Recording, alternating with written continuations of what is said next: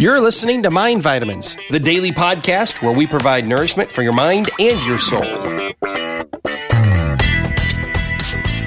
Episode 033. Coming up on today's show. Strong organizations understand this, which is why you see so many organizations supporting community outreach projects and things of that sort because they're giving back to the community and they know the more value they provide ultimately, the more it comes back to the organization. It's time.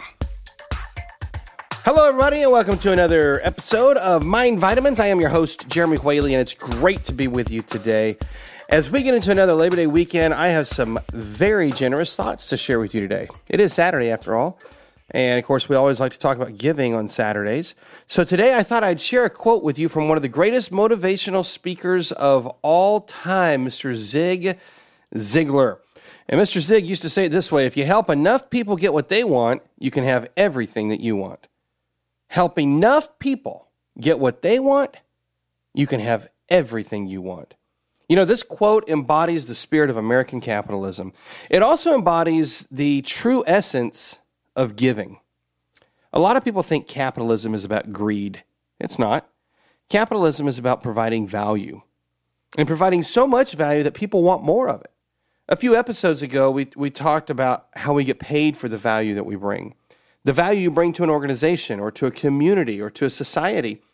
Strong organizations understand this, which is why you see so many organizations supporting community outreach projects and things of that sort because they're giving back to the community and they know the more value they provide, ultimately, the more it comes back to the organization. Capitalism, in its core, is about giving. It's about bringing value to the marketplace. Sometimes we get paid cash for the value we bring, and sometimes we get paid in emotional dividends. But regardless, when you give, you're providing value to somebody. And when you provide value, it always comes back to you. Maybe not immediately, but eventually it comes back to you. Now, here's the next part the value you provide must be valuable to the person who is receiving it. Otherwise, the value is only good for you, right? Imagine what if a person were to give a homeless man, say, 25 acres of land? And this land has incredible potential. You know, it has waterfalls and beautiful landscapes, and it's perfectly situated to be subdivided into multiple home sites. Now, anybody would agree this is an amazing gift, right? Well, maybe. If the homeless man were to receive the gift of 25 acres, he would then have to pay tax on it, which he has no money, so he can't pay the tax. And eventually he'd be served with a large tax bill, and the local government would do what's needed to collect the tax and without some additional gift to the man, well, he would end up losing the land because he couldn't pay his taxes. So while the gift of 25 acres might be valuable to one person, to the homeless man, it'd be just an additional burden. And that's why I say the gift you give must be of value to the person who's receiving it. Now, this can go for philanthropic work or it can apply to business development. Can apply anywhere. In philanthropy, it's essential that the person or the group understand what the project actually needs. I mean, you know, one village might need safe drinking water, while another village might have a need for transportation. They may have all the water they need, but they can't get anywhere.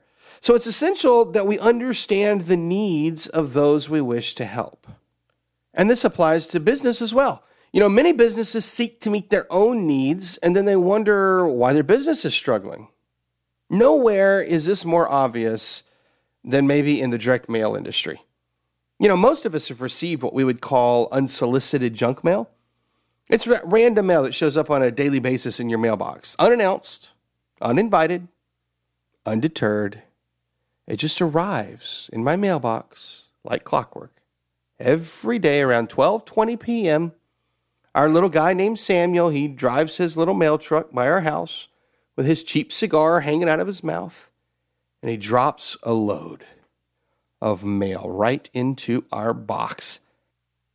And I'm telling you, if that pile of mail, maybe, maybe one or two pieces is something I care about, The rest is junk. And it junks up my mailbox and it junks up my house and it junks up the recycling bin and it just plain old flat out worthless junk.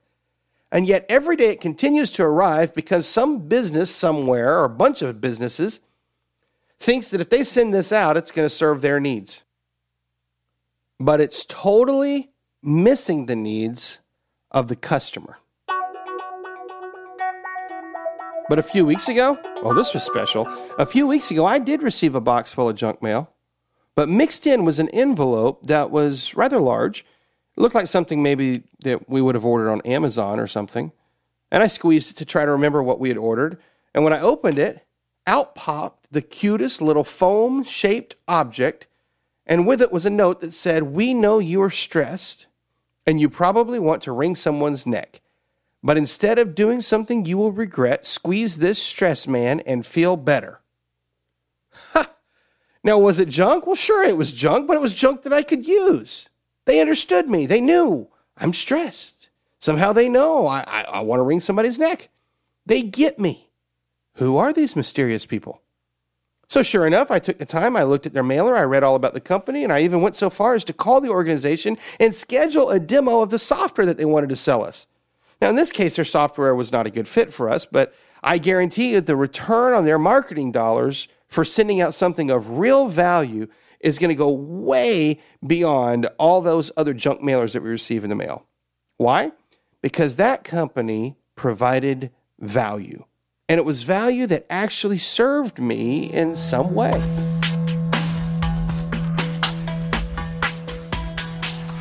Now, we have several businesses, but two of them are specifically related to helping people make money. One of them is our trading business, TradeSmart University. And a few weeks ago, I reassessed the vision of what we were doing to serve our customers. While we were serving them, and, and that fact was reflected in our revenue, I decided that we could serve them at an even higher level. And so, as part of that, I changed our goal. Our original goal was to provide simple, results oriented trading education, but I changed it to say, we want to help 100,000 families double their income over the next five years. Now, this goal has transformed everything in the business. The focus has gone from providing something of education to helping families double their income. And the focus of our staff has changed, the content of our classes has taken on a new life, and the response from our customers, well, it's been overwhelming. All because we changed the value of what we were offering to be aligned with the, the deeper needs of our customers. Now, our other money related business is focused on helping people generate business income at home. It's a smaller market, so the numbers are different. But I decided to apply the same outcome to that group. Our goal there is to help 500 individuals or families double their income while working at home, and all of this by 2020. Now, the amazing thing with both of these businesses, when we align the values of our goals with the values of the people we serve, instantly our impact increased. And I don't mean a little bit, I mean our impact is almost, well, it's really been unmeasurable. It's been such an overwhelmingly positive response. All of this because we just changed the focus of the value that we were bringing. So it comes back to what Zig Ziglar said all those years ago if you help enough people get what they want, you're going to get everything you want. I used to write financial goals that worked for my needs. I wrote goals that would cover our expenses and our dreams.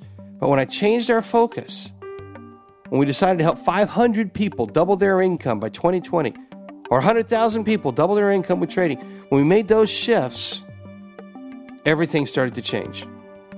And I'm convinced it's because we made the value of what the customer needs more important than what we need. And the result, well, we're getting all of our needs covered as well above and beyond, just like old Zig Ziglar said. So, what about you? What value are you bringing to the marketplace? What gift are you giving? What need are you serving with your businesses? What needs are you serving for your employer? As you get focused on providing the value that your target wants and needs, whether that's your boss or a customer or a stranger, whoever, when you get focused on providing the value that they want and need, you will get everything that you want and a whole lot more.